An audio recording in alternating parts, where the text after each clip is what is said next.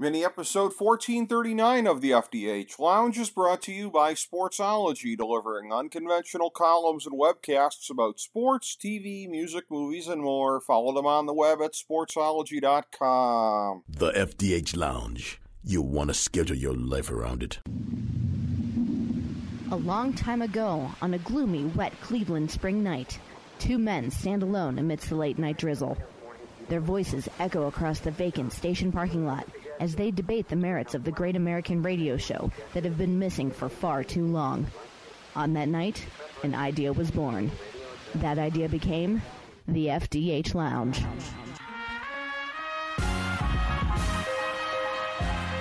Welcome to the FDH Lounge. Hello, everyone. Welcome to FDH Lounge Mini episode 1439. This is FDH Managing Partner Rick Morris here.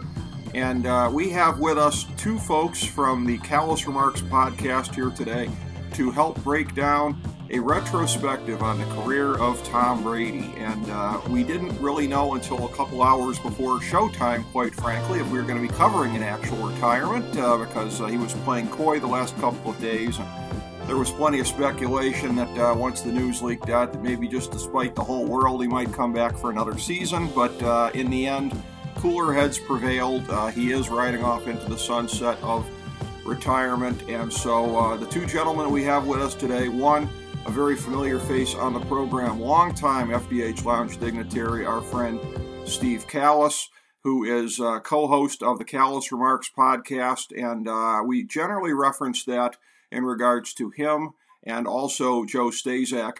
But uh, there is another co host who occasionally appears on the show, and that would be uh, Johnnie Kallas. Yes, uh, some relation to Steve. And uh, so, uh, first, uh, I will welcome in uh, this gentleman, and it's great to have you on the show for the first time here, Johnnie. And I know that you bring a lot of special thoughts on the subject of one Thomas Brady. Absolutely, Rick. Good to be with you guys. I'm looking forward to talking about Tom's pretty incredible career, to say the least. Yes, it was. It definitely was. And certainly. Uh, his name has come up an awful lot in conversations that we have had over a period of time with your dad, with all of the NFL conversations that we've had over a period of time. Of course, Tom Brady has been first and foremost from the 20 uh, the 2000s into the 2010s, now the early part of the 2020s, and uh, through it all. Steve Kallas, you and I have been talking about this man's career, and it's going to feel uh, odd not to be doing so. We're pretty much uh, after this show here today. Yeah, when you take a step back and look at everything he's accomplished, it's almost like video game stuff. It's almost unbelievable. If someone told you that it's not just sixth round, 199 pick, if someone told you anybody could do this, I don't think you would have believed it. Johnnie can talk more about it than me, but I don't know if he had two Hall of Fame careers or three Hall of Fame careers, but certainly by far the greatest quarterback ever, and uh, I must admit now probably the greatest football player who ever lived. Very possibly, yes. Uh, that is, and, and, I was kind of slow to kind of come on board that whole thing. Uh, I'm one of these people doesn't like to be prisoner of the moment, but yeah, when he started racking up Super Bowl wins again in the late 2010s, I, I think at that point in time it really became clear that uh, he had separated himself historically. Uh, we'll, we'll kind of take an overview uh, of uh, the man's career going through this year and getting you guys' thoughts on it. it is uh, somewhat amusing to me, and I'll start with you on this one, uh, Steve. That uh, in, in, looking at his college career, and that was one where, uh, again, uh, he did a decent job at uh, Michigan, but not a great job. you know, to, to where he would be going and higher than the sixth round in the draft, which, by the way, to this day has polluted NFL draft talk permanently. Well, we can find a quarterback in the sixth round like the Patriots did with Tom Brady. It's just led to the worst kind of know nothingism in terms of what people think they're going to get in there. As I believe, uh, looking back, I think my beloved Cleveland Browns, I believe, passed on him to take the legendary Spergon Wynn. So there's that. Uh, but thank you, Dwight Clark, although I know we're not supposed to speak ill of the dead. But uh, in, in looking at this, uh, Steve, you, you look at matchups that can be very, very unlikely over a period of time in the history of sports. And I'm not sure that there's a matchup that's more unlikely than this uh, one of only two Michigan quarterbacks over a period of time, and I don't remember who the other one was. It's whoever was starting in '94. One of two Michigan quarterbacks to lose to a John Cooper coached Ohio State team. Explain that one to me, counselor. I don't think I can explain that one to you to tell you the truth, but I will say it seems that Brady, even from a young age, was such a fighter, so hated to lose, had such an inner drive. Which again, when you see him, you know, running that sprint at the combine, which they show every year, it seems, mm-hmm. and and just his general body type, you're like, no, that can't possibly be.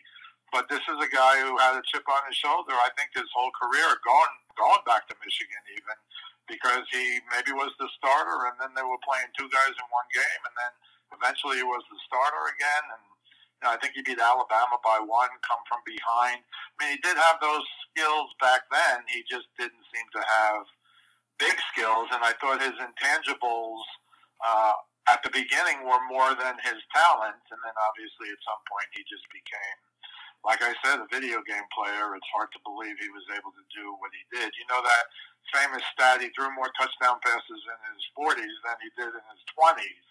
And when you compare those numbers, you're like shaking your head because here is a guy who was mentally so far ahead of everybody the last, you know, fill in the blank, 8, 10, 15 years of his career, uh, and, and was virtually always Mr. Clutch. So I think it does go back to Michigan. I don't know if it goes back before, but you know his father and even his sisters would talk about how much he hated to lose. And it was the old, not just football, it was lose in anything. And you see that about a lot of superstar players in oh, all yeah. sports. Very, very competitive guy. And uh, Johnnie, again, I know that you have immersed yourself in all things Tom Brady over the years. So I want to get your perspective on this. Something that uh, Steve mentioned just now in terms of the competition at Michigan and having to do a timeshare on the job. I think particularly so in the '99 season with Drew Henson and uh, who uh, him, at the time I think was widely considered to be uh, the better NFL quarter, uh, quarterback prospect of the two, which is kind of amusing, although uh, he felt the tug of baseball and that had something to do with it. But something like that, when you're talking about the competitiveness of him, that uh, yes, as Steve mentioned, he ha- he already had that, he demonstrated that before that. But I just wonder those those years at Michigan and not being able to pull away and assert himself as the number one quarterback, uh, the lasting effect that that had to do probably with shaping his competitiveness. Yeah, I think absolutely. I mean, they had this sort of weird situation where he would play one quarter and then Henson would play the other, or he would play one half and Henson would play the other half. I think Brady always just had this constant belief in himself and then obviously that continued uh, when he was a sixth round overall pick in New England. And actually, Belichick sort of avoided, afforded him the opportunity. He kept him on the team as the fourth quarterback his rookie year um, and really gave him a chance. But yeah, absolutely. I think that competitive drive really emerged at Michigan. Yeah, I would agree with that because uh, to, to go through something like that and have to share such a high profile job uh, with another uh, decorated quarterback in Drew Henson, yeah, that was something where uh, I, I, could see that where that would lead to a chip on the shoulder and a constant need to prove himself. And then uh, it's it's very very interesting because uh, the beginning of his career ends up being defined uh, by being in a role with another quarterback, and uh, Steve that ends up being Drew Bledsoe, who had a couple of years previously. taken New England to the Super Bowl in a losing effort against Green Bay and uh, it, it, ends up being uh, one of the most fateful hits uh, in NFL history that uh, takes uh, Bledsoe out of a game. I, I, think what is it, two games into the uh, 2001 season, Brady comes out there and starts to perform well. A couple weeks into the the season, really kind of gets it going, hangs on to the job.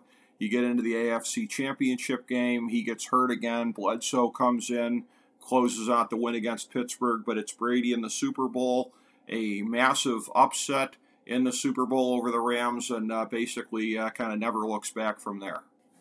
Well, the joke in New York has always been that the MVP of the Patriots for those 20 years when Brady played was Mo Lewis. Yes. Because he's the one who, who not only knocked Drew Bledsoe out of the game, almost killed him. He had a very serious injury.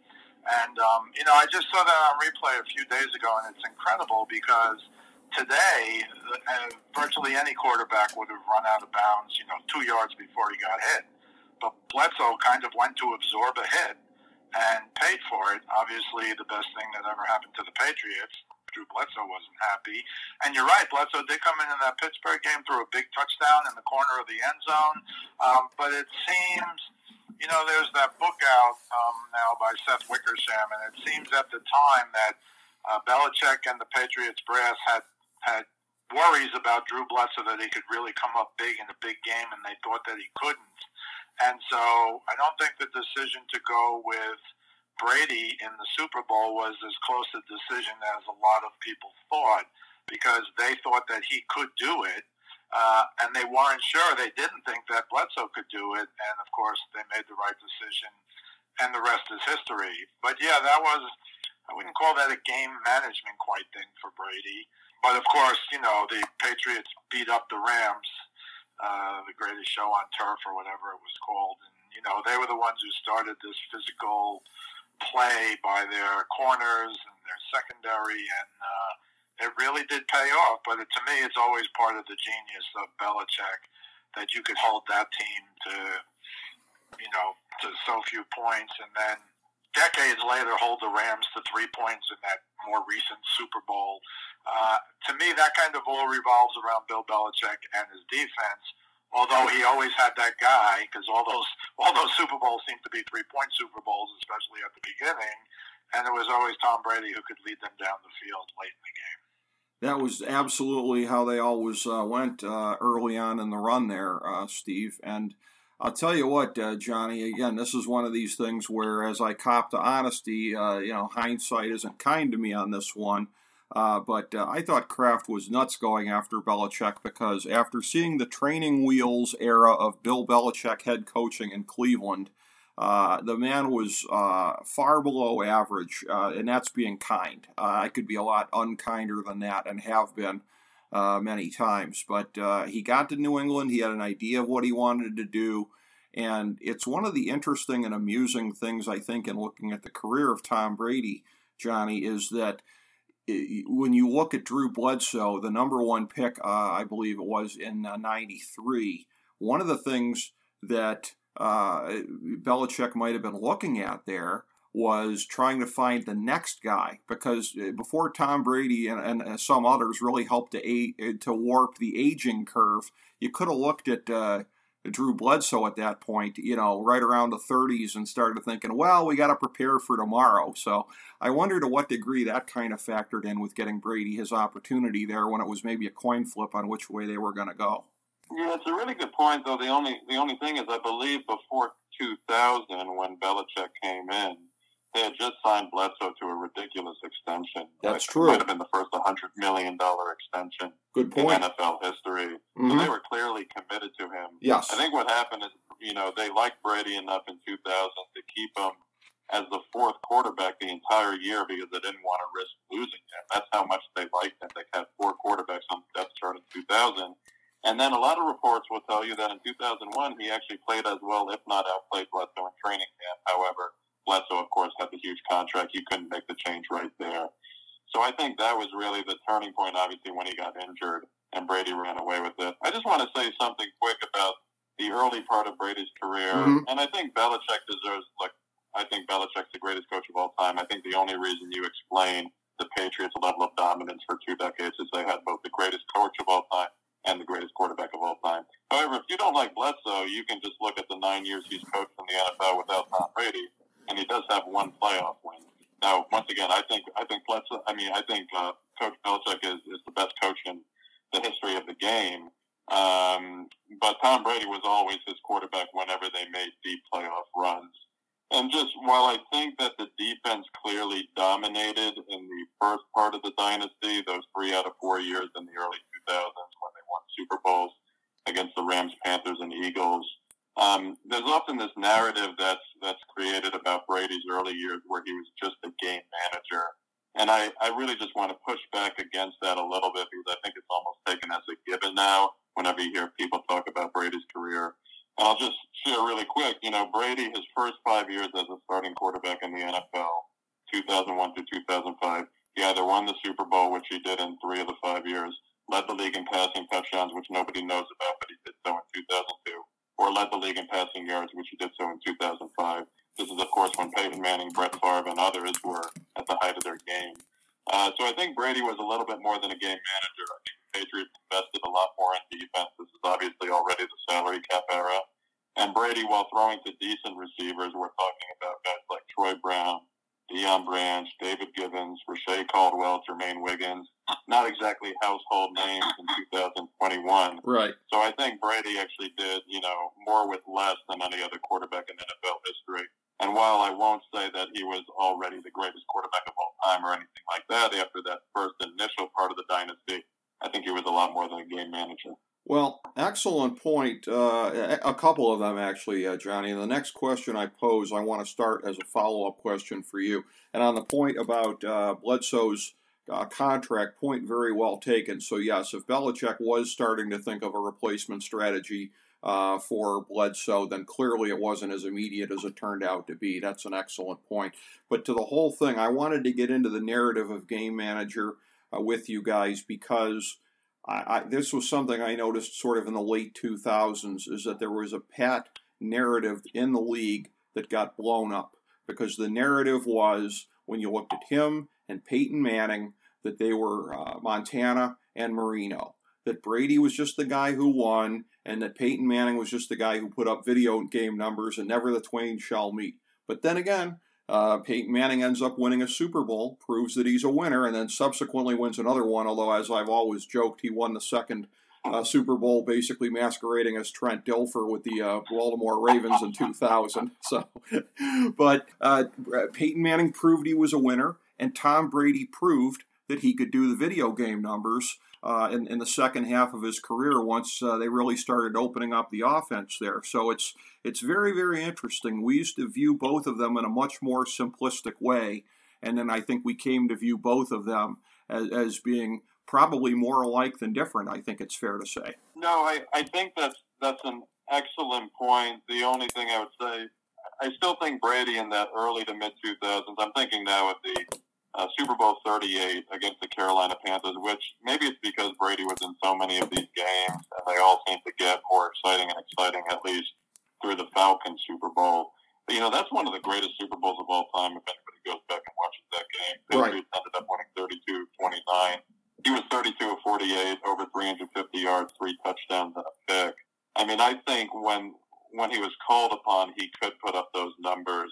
I think you're right. I think really the difference between Brady and Manning earlier in that, you know, part of their careers, uh, Manning was the much better regular season quarterback. He also was throwing the ball to Marvin Harrison, mm-hmm. Reggie Wayne, Dallas Clark, playing in a dome, and Indianapolis, which I think they suffered for in the postseason, put all their money onto one side of the football.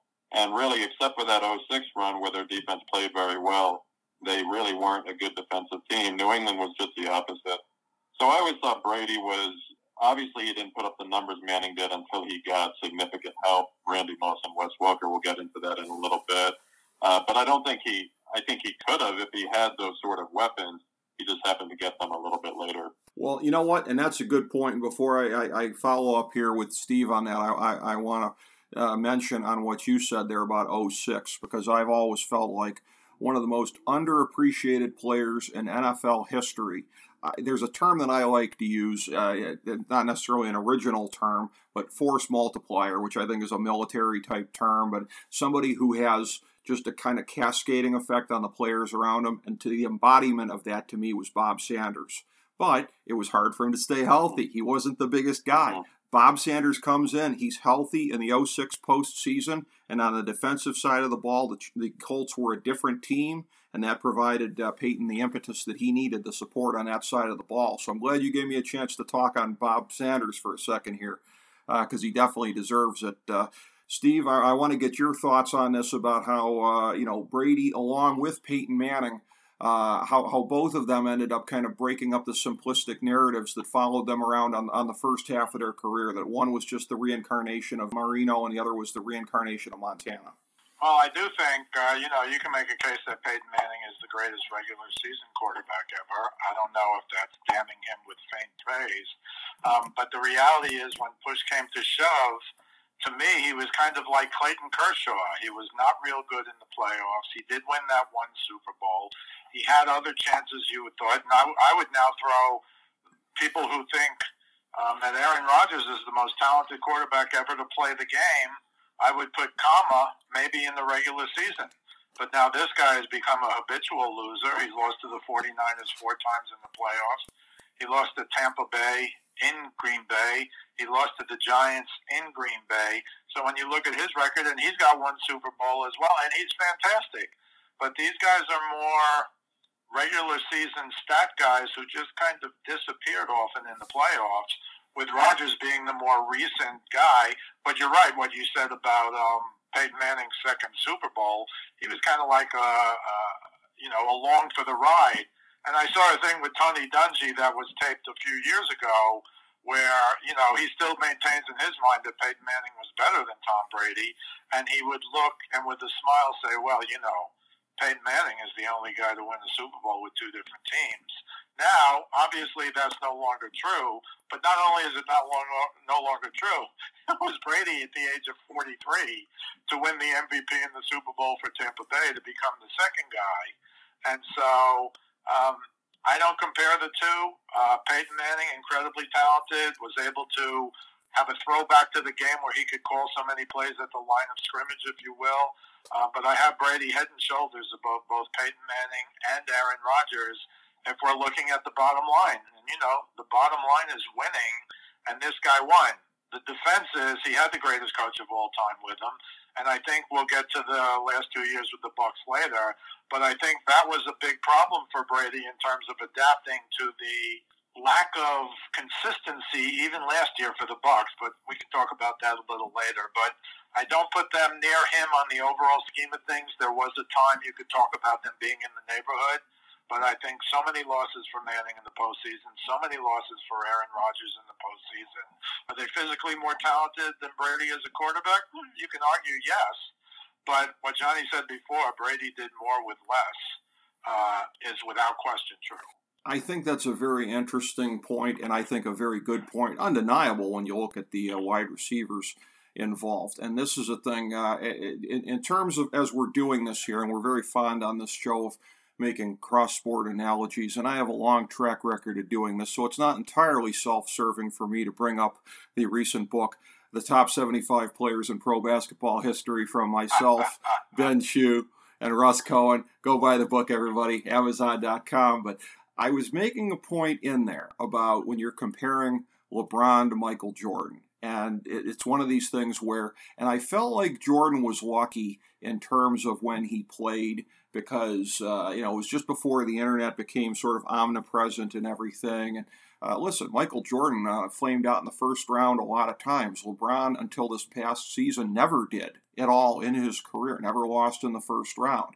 And it's a thing where, and and believe me, as somebody who lives in Cleveland, okay, uh, I can list, I can spend all day listing you LeBron's great moments but the moments where LeBron's teams came up short. I can list you those from the 2000s. I could be here all day. And it's not necessarily a fair comparison in terms of what we remember and we don't remember. And, and Johnnie, what I find to be fascinating about Brady is he plays his, his career basically uh, overlaps entirely. Uh, for the most part, with LeBron. Started a little bit before and is going to end a little bit before, but basically uh, the two of them side by side. And yet with Brady, if people want to sit here and pick out any of the worst moments, there's obviously the Deflategate scandal. There's you know off field essentially.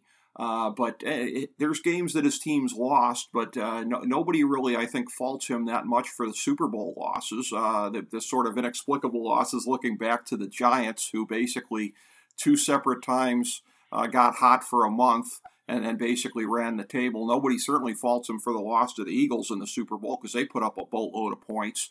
So it's interesting, and it's I have to say commendable, Johnnie. I think for for Brady that uh, his failures, unlike LeBron, whose career he overlaps, you have to kind of sit here and think about them a little bit. Yeah, that's a great point. It's hard to remember when Tom Brady lost you a game. Right. Um, and when he didn't rise to the moment and at least make a game competitive. So you look at uh, two of those three Super Bowls he lost in 42. They only scored uh, 14 points, but he did lead the team on a what would have been game-winning touchdown drive had Eli Manning to David Tyree and Plaxico Burress not happened. Um, and then I can't think of a better performance by a quarterback in a losing effort than throwing for over 500 yards, three touchdowns, um, which he did against the Eagles in the 2017 uh, season. Even some of these championship game losses, right? Against the Colts, we mentioned it um, in 2006. They beat the Patriots 38-34. He scored 34 on the road during a Reche Caldwell as number one. Um, against the Broncos in 2015, uh, which I don't remember, except for maybe Mahomes in the Super Bowl last year. I don't remember a quarterback getting pressured that much in a championship game. Uh, Von Miller, Derek Wolfe, um, some of those guys were Demarcus Ware, I think, were all over him, and uh, you know they still made it close. 2018, they had a two point conversion that they failed on. Uh, otherwise, that would have gone into overtime as well. So it's really hard to picture a moment where he really let his team down. Same thing that is what turns out to be his last game, down 27 to three. Um, they come roaring back, end up losing 30 to 27. Uh, the, you know, when making those sports comparisons, this might be a little controversial. I'd be interested to hear what you guys have to say. I think Brady is the perfect intersection now, especially after what he did going to the Bucs, of LeBron and Michael Jordan. I mean, he has that clutch gene, that championship pedigree that Jordan was so famous for. Um, you know, Brady actually ended up having one more championship than he did. Obviously, didn't go undefeated in championships, but it's a one game, you know, it's a one game series, if you will. And then LeBron, the longevity and being able to go to a different team and really clearly be the reason uh, that teams are very good. So I think some people uh, might take offense to that comparison, but I think it's really interesting to think about Brady as a uh, sort of intersection of those two, the two greatest NBA players of all time. Yeah, I, I find that to be one I, I would buy that. Uh, Steve, I'd be interested to know your thoughts on that. And then also, again, uh, this fascinating part of the mythology of Tom Brady, of where you, you have to almost sit and think about the times that he came up short. Well, I think to look at, at Michael Jordan, and everybody knows six championships, six finals MVPs. But also, if you were around back then, you know the East was horrifically bad. And it was almost like they walked through the East every year while the West beat each other up. and, and by the time the finals came around, it always seemed to me that, and again, it's the old Michael Jordan won nothing without Scottie Pippen. You know that whole argument. But um, I always thought by the time they got to the finals that the Bulls were relatively fresh, and whoever they were playing had been through not one but two very tough series just to get to the finals.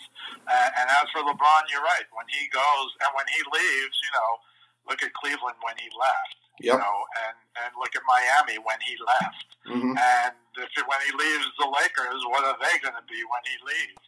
Um, but I think it is a very good point because it is kind of the combination because Brady did not put you in a position to lose games and had some of, including in my view, the greatest comeback in the history of football because it was in a Super Bowl, you know, down 28-3 against Atlanta. Johnnie and I were at that game. I'm sure we'll talk about that game a little later when we get to that part of his era. But yeah, I think it is a fair comparison to kind of say he's a bit of both. I don't know that you know basketball fans will agree with that, uh, but I think it is a good point because he does have the greatness. You know, he's got five Super Bowl MVPs, uh, and you know nobody else has anywhere near that, of course. So I think uh, I think it is a valid comparison. Um, but more and more these last few years, and I thought the final one, which eventually we'll get to, beating Mahomes last year. You know, last year was oh Brady's got six, so Mahomes wins this one, and he stays with the Chiefs. He might win seven or eight or nine. But after it went from uh, Brady having six to Brady having seven, Mahomes still only having one. And then what happened this past week, where they lost the twenty-one to three lead. And that doesn't sit well for the long-term big picture. Uh, Patrick Mahomes is going to get five, six, or seven Super Bowls. That's that's kind of been at least put on pause between last year when he lost thirty-one to nine to Brady in the Bucs, and this year when his team gave up a twenty-one to three lead. Well, and that's a very good. And I tell you, this is a thing where it almost sets up going later into this decade and into the next one almost like Mahomes to be the LeBron to Brady's Jordan in terms of chasing a ghost. Because again, like I said, we don't remember Brady's failures. We're going to remember Mahomes's. Mahomes is a little bit more LeBron esque, where we, we remember some flameouts as well as uh, when things went obviously great. Because last year in the Super Bowl, albeit again with that offensive line, he was a sitting duck, but still Uh, some of that's hindsight is 2020, and uh, some of it was that. But again, there were a lot of defensive coordinators that had great efforts against Brady, and it wasn't enough. And then Mahomes pissing it away on Sunday, yeah, that's that's inexcusable uh, to a, to a team with the defense of Cincinnati. Uh, yeah, no, that should never happen. I don't care what kind of smart adjustments they made at halftime. So um, Mahomes is going to be in that boat of uh, whatever happens the rest of his career. He's not going to be perceived as being perfect the way that Brady was, which again, Brady wasn't perfect, but this is the narrative. This is the myth. This is what follows guys around. And what, what's interesting in terms of that, uh, Johnnie, I'll start with you on this one here. Uh, as somebody who really, like like I said, and as you've demonstrated, uh, you know, thus far, my point exactly about how, how closely you followed his career. It's interesting from a historical perspective uh, when you look at it, it's a three act play essentially. The donut hole, the years in the wilderness there, right about a, you know, a decade outside the, uh, the winner's circle here, uh, from that triumphant night in Jacksonville, three Super Bowls in the first four seasons, uh, to uh, a decade later, uh, you know, getting that one with uh, you know, over uh, Seattle in one of the most memorable Super Bowl games ever. In between the 18 and 0 team that came up short against the Giants, the first of the two losses to the Giants. I always joked about that. That uh, the greatest quarterback in the history of football after the Iowa caucuses was uh, Eli Manning because he did it in uh, 08 and 2012, which is an obscure. it's an obscure reference to be sure, but uh, as he was 2 and 0, what can I say? But uh, in, in looking at that, uh, Johnnie, the, the years in between, how do you think that shaped him for kind of the back end of his career? He was becoming more of the statistical marvel on the middle to back end of that period of time as the offense was opening up a little bit more. But uh, it was a host of losses. Uh, I think more often than not in the AFC championship game, but sometimes in the divisional round leading up to when they finally, and of course, the two Super Bowls against the Giants leading up to that breakthrough against Seattle that ended up foreshadowing more Super Bowls on the back end of his career. Yeah, it's an excellent point thinking about how those, you know, it's amazing. A guy who won seven Super Bowls uh, didn't win a single one for nine full NFL seasons. And the way I think about it is really missed opportunities, but also almost a development of mental toughness. And, and what I mean by that is, at least on the first point, um, you know, they come off this 2007 season, 18 and one. Uh, they're going into 2008 with the easiest schedule in football. They're bringing pretty much everyone back because they're trying to run this thing back, which I think a lot of people forget about. And in week one, he blows out his ACL. Yes. So talking about a missed opportunity, I'm not saying they definitely would have won the Super Bowl. I am saying I think they would have won at least 14, maybe 15, or dare I even say 16 games that year. They they had the easiest schedule in football coming off an undefeated season. And um, who knows what would have happened in the playoffs? He definitely would have added to his statistical number. There's no doubt about that. And I'd also say 2009. I think it takes a lot of guys, even the great Tom Brady. You know, you come back from an ACL a year later, but you're just not quite right yet. And if you look at his numbers from 2009, they were considerably down from years around it. Um, and I think that's a part of the reason there. And then you get into this 2010 to 13 window, where to me it's it's really like they just have a tough a, a difficult time winning tough games. And and I think Brady developed and maybe the Patriots as a whole a lot of mental toughness during this time period. You know they lose a divisional round matchup against the Jets the team they beat 45 to 7 just a few weeks earlier in 2010 in 11 they lose a, a Super Bowl against the Giants after Brady orchestrated at the end of the first half and the beginning of the second half back to back 85 plus yard touchdown drives and they just kind of fall flat, flat on their face. Um, and then 12 and 13, they also lose AFC championship games to the Ravens and the Broncos. And Denver, playing in Denver was always, people talk about Miami being Brady's house of horrors, but really, when it came time for playoff football, he was 0 3 in Denver. It was just an incredibly difficult place to play for them for whatever reason. Um, so the way I look at those middle years is obviously he achieved that level of statistical dominance. You could almost think of it as like the Dan Marino years, um, where he doesn't win a Super Bowl. He's probably still a Hall of Fame career in and of itself. Um, but I think uh, he developed some mental toughness that came out in that 2014 playoffs, where everyone remembers the Seahawks game. They come back from over 10 from 10 points down in the fourth quarter. Obviously, the Malcolm Butler interception seals that. Um, but I would actually go back to the divisional round of that year against the Ravens. They were down 14 to nothing and then 28 to 14 in the second half. The Ravens were the one team that could go into New England and consistently compete against the Patriots throughout their two decades of, of, of uh, excellence of dynasty there. The Baltimore Ravens were the only team that could do that consistently. Uh, but they ended up using, you know, some people would call it a um, quite a loophole in the rule book. They they executed this four offensive line uh, strategy, which the NFL quickly cleared up after that year. But it helped them defeat the Ravens 35 to 31. And really, since that moment, um, Brady's been nothing short of excellent in, in the big games.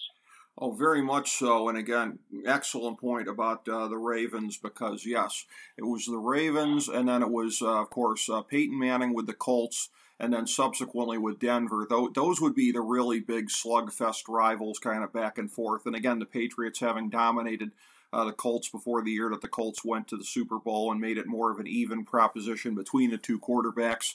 Uh, the only team that was ever really sort of the Washington Generals to their Harlem Globetrotters was uh, the Pittsburgh Steelers, who uh, never beat them in a game that counted. Uh, and uh, I remember being particularly PO'd when, uh, again, I'm, I'm not a Patriots honk uh, by any stretch of the imagination, but, uh, you know, you have to prioritize, and I don't want to see Pittsburgh ever win anything.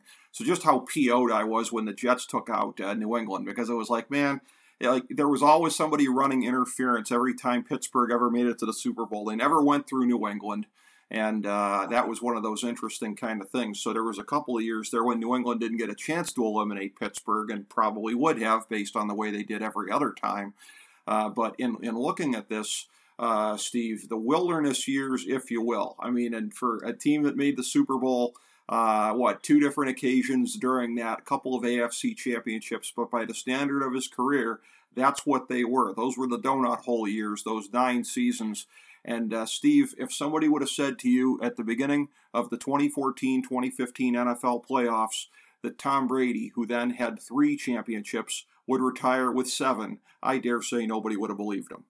Well, I totally agree with that, and, and including Bill Belichick, by the way. When right. he gets on later in his career, he drafts Jimmy Garoppolo, and you know he made the assumption. You know what Belichick does? He wants to get get rid of you a year early rather than a year late. And, uh, you know, Richard Seymour comes to mind as at least one mistake of that kind. But normally he made those decisions, and I think he just made it as one would think a football historian like him would have to make it at 37, 38. You're looking for a new quarterback. Never mind at 40, 41. But eventually they traded Jimmy G, which was the smart move. Everybody thought he was doing the 49ers a big favor, which to some degree he was, but that hasn't panned out so well for them you know, maybe Aaron Rodgers goes there next year. Maybe Tom Brady comes out of retirement and goes there. Just kidding. But yeah, the 10 years, I, nine years, I wouldn't call it really the wilderness years. I understand they didn't win anything. But that 2007 team, to me, uh, and Johnnie and I went to that final Giants regular season game uh, where the, the Patriots won 38 to 35. And, you know, you kind of walked out of there saying, well, you know, the Giants played hard and they can kind of play with them. But, you know, at the Super Bowl they weren't going to beat them, but you know they did. You have you have helmet catches, and then you have Mario Manningham going down the sideline, miracle catch, uh, and it took some minor miracles for them to lose. But I thought that team, and still think that team was the greatest team ever. You know, you can tell me all about the Miami Dolphins and they're clicking their champagne glasses every year, but I don't think there really was much of a comparison and don't forget the Dolphins, I believe, in the Super Bowl, Rick. I believe they were the underdogs. I, My recollection is they were a small underdog to Washington, no? In their perfect season.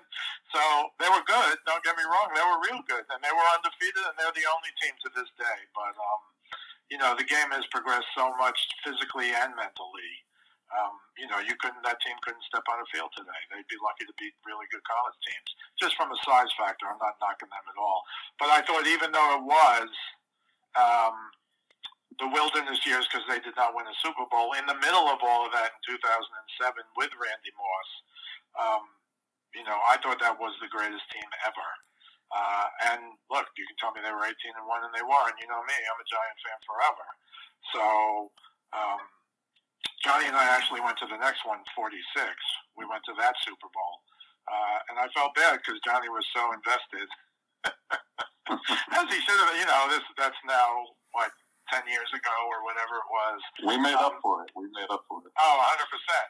But, um, but yeah, that was like a heartbreaker at the end of the game. I was hoping the Patriots would beat the Giants, but they didn't. Uh, but I'll still say the 2007 team with Randy Moss, who was and is, you know, one of the greatest receivers ever, and they had, you know, his 50 touchdowns.